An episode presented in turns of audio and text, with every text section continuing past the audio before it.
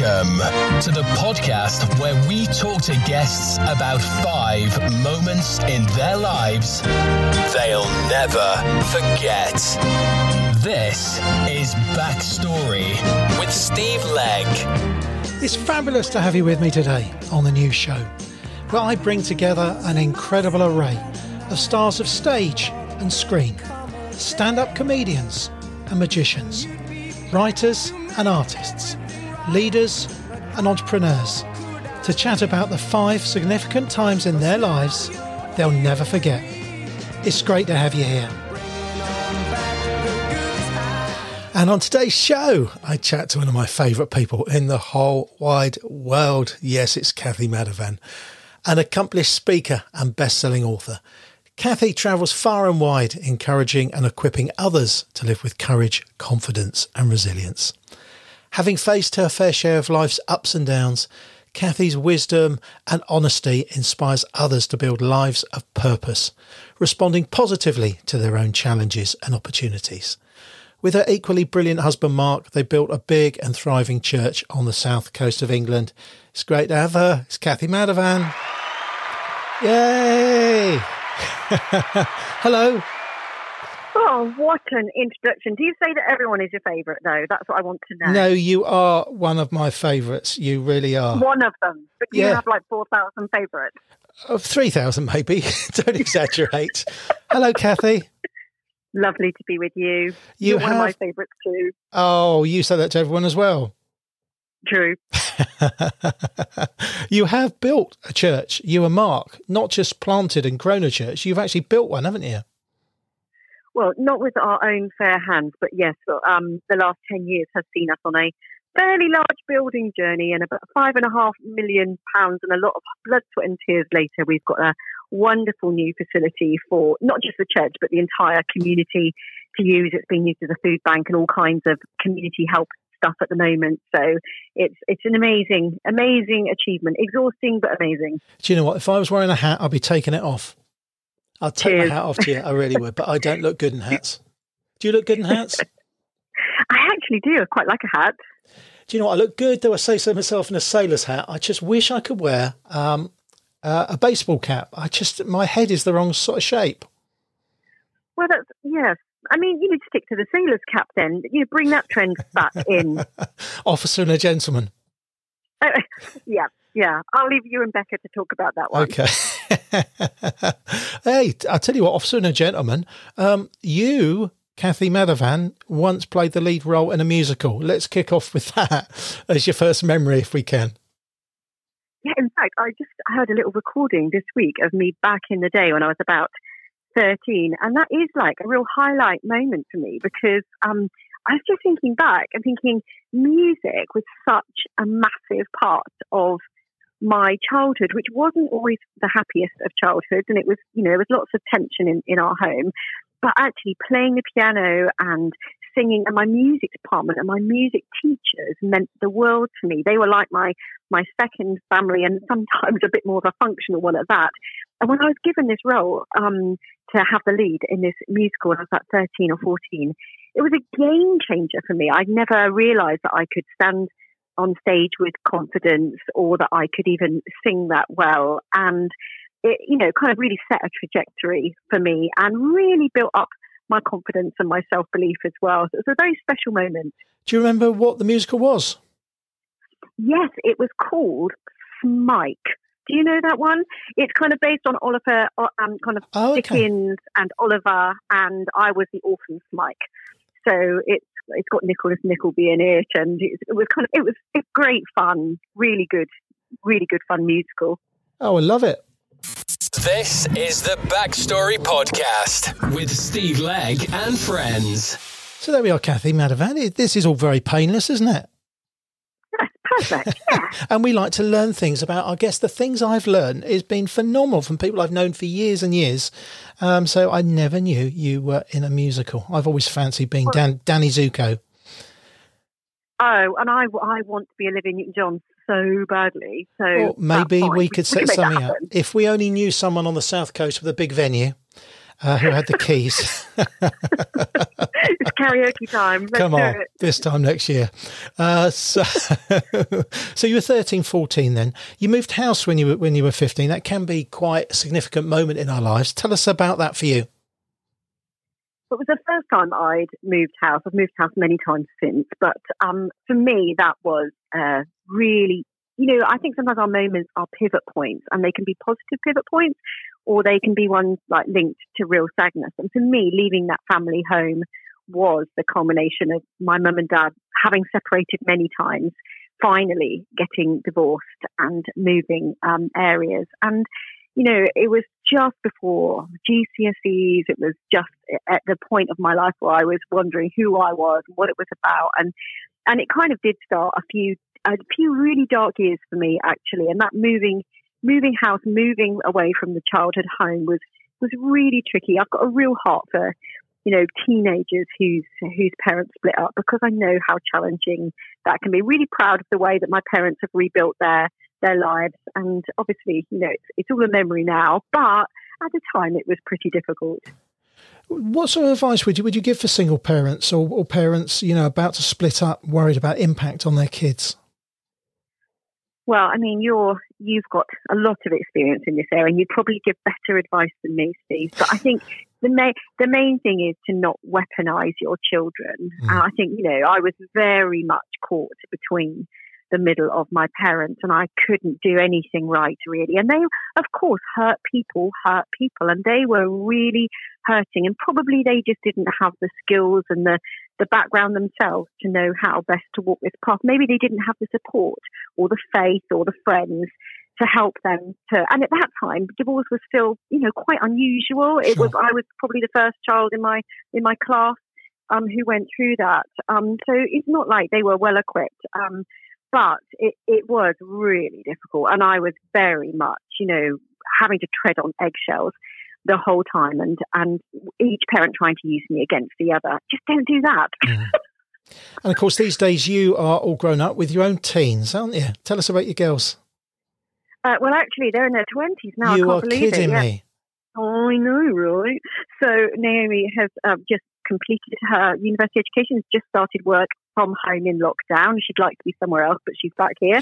and is and Isabella is halfway through her graphic design degree, also at home, uh, paying for rent somewhere else, which is incredibly annoying, but working from home here. So that they're doing the best they can in the limited circumstances you're listening to the Backstory Podcast with Steve Legg and friends. Sit back, relax, and enjoy the memories. So, what a joy to be speaking to someone in my top 3,000 friends. We we all we often we often catch up, don't we, during the course of the year, and and uh, when we are able to get together for, for dinner or drinks or whatever. Uh, and of course, oh, we, we sit, love a bit of leg. We do, we do, we love it. We love hanging out, don't we? And we normally hang out at spring harvest as well. So it's so sad that we're not at spring harvest this year, but um, it just can't happen, can it? Cathy, miss it. Oh, big time! Your faith is really important to you, I know, and I know it started sitting on a bench. Tell us more. I know some people might sit on a pew. For me, it's all about the bench. So no, actually, it was extraordinary. It was when I was at university, and it was kind of during those dark years I mentioned earlier, and really struggling to work out who I was and where I was, and um, really just uh, had been introduced to faith by someone at university was telling me about it, but wasn't sure whether it was sounded too good to be true, to be honest. And I remember being um, just saying to God, if you're real, you need to show me that you're real. And I remember sitting on this bench in Plymouth, where I was at university, overlooking this golf course, and this elderly man walking past and asking if he could sit on the bench next to me. And I was like, yeah, sure, knock yourself out. And he sat down and he said, Oh, young lady, I hope it's okay to say this, but I don't normally live in this country. I'm something called a missionary. But as I walked past you, I just felt like it was very important for me to tell you that God loves you.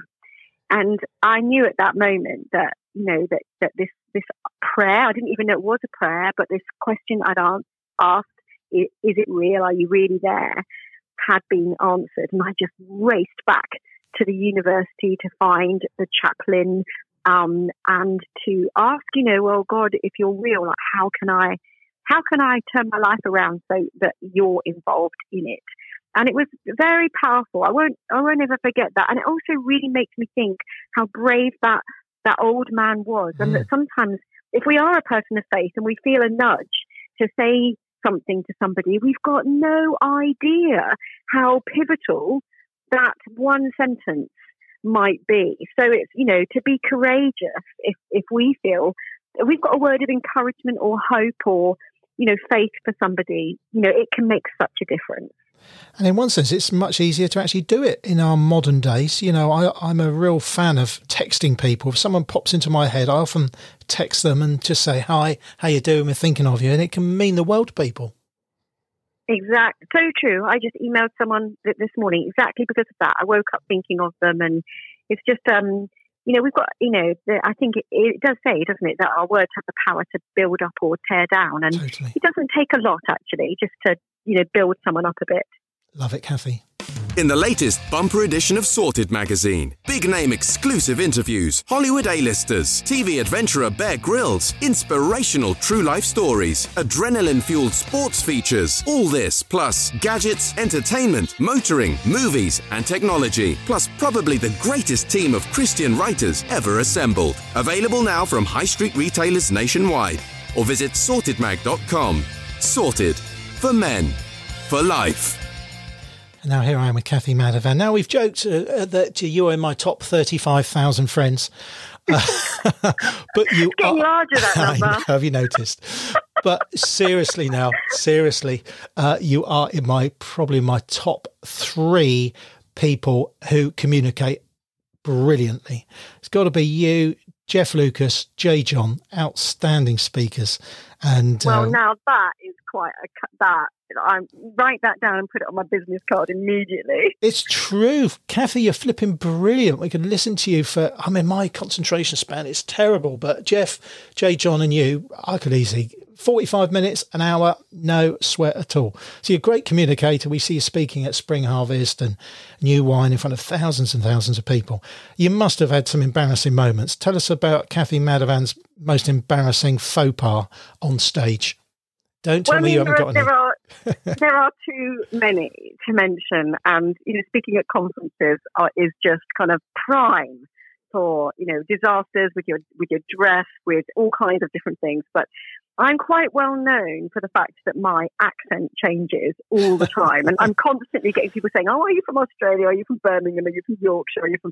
So my accent tends to change. But worse than that, I sometimes just mispronounce things really badly. And people still contact me and laugh about a couple of years ago when I was at Spring Harvest. And I was telling a story about um, having some people over for dinner or something. And I talked about the fizzy drink, which is called, I thought it was called Schloe. Other drinks are available.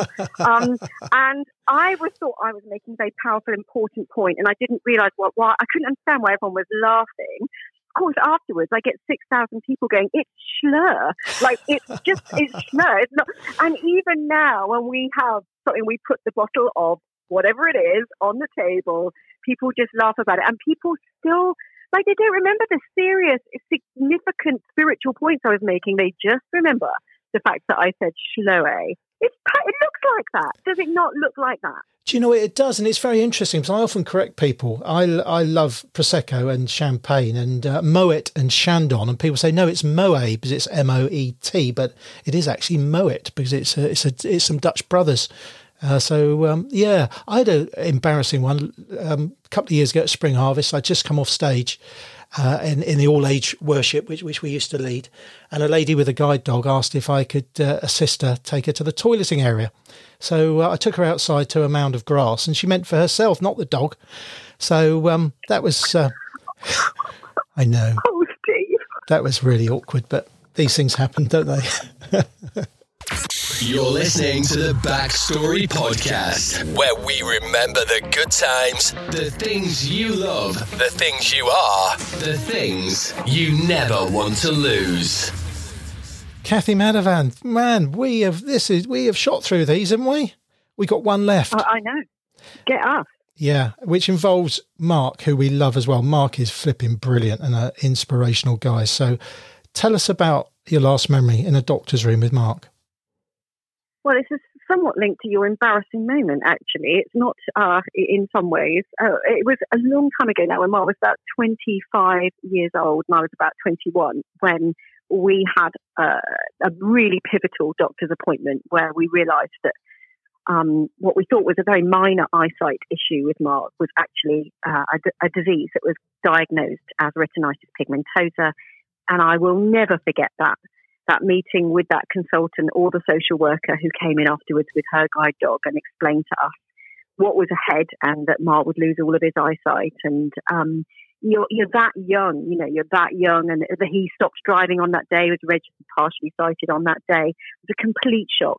We had absolutely no idea that the trajectory of, of life was going to change in the way that it did. And in some ways, we left that, that meeting, nothing had changed, but in other ways, everything had changed. And we kind of entered this club that no one wants to join of people who've had a diagnosis that, that they never wanted to receive. And there, is, there are good things about that club as well. You do meet some incredible people. And certainly we've grown to have an empathy and a compassion with people who are living with all kinds of long term chronic illnesses or degenerative conditions or additional needs. And um, there are some amazing people out there dealing with great resilience and great courage some very, very challenging situations. And uh, it's certainly not the fairy tale that we had planned, and it is it is incredibly challenging and gets more challenging every year um, as the final bits of Mark's eyesight kind of slip away now. Uh, but you know, it all started back back then, but there've been so many moments along the way, really, on that on that journey, and it's part of life but it is also part of ministry because it does mean that we can care about and come alongside others. And that means a huge amount to us. Mm. Were you ever tempted to, to say to God, push off?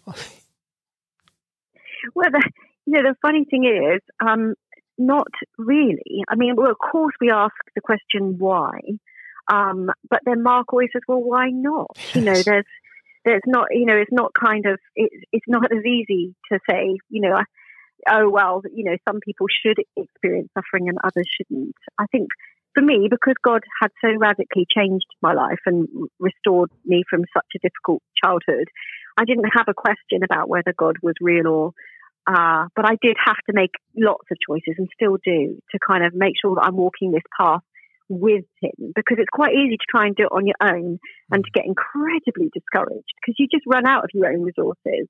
But actually, you know, to know that He is with me, that wonderful Psalm 23, the Lord is my shepherd. Um, to know that He is walking with me, I think sometimes is sometimes it's the only thing you've got left to hang on to on a dark day, and it's it can be a real a real beacon of hope. People say sometimes faith is a crutch, and I'm like, I'm fine with that. We all need a crutch. It's more than that it's more than that, but it's also a, a, real kind of something really good to hold on to when things are difficult.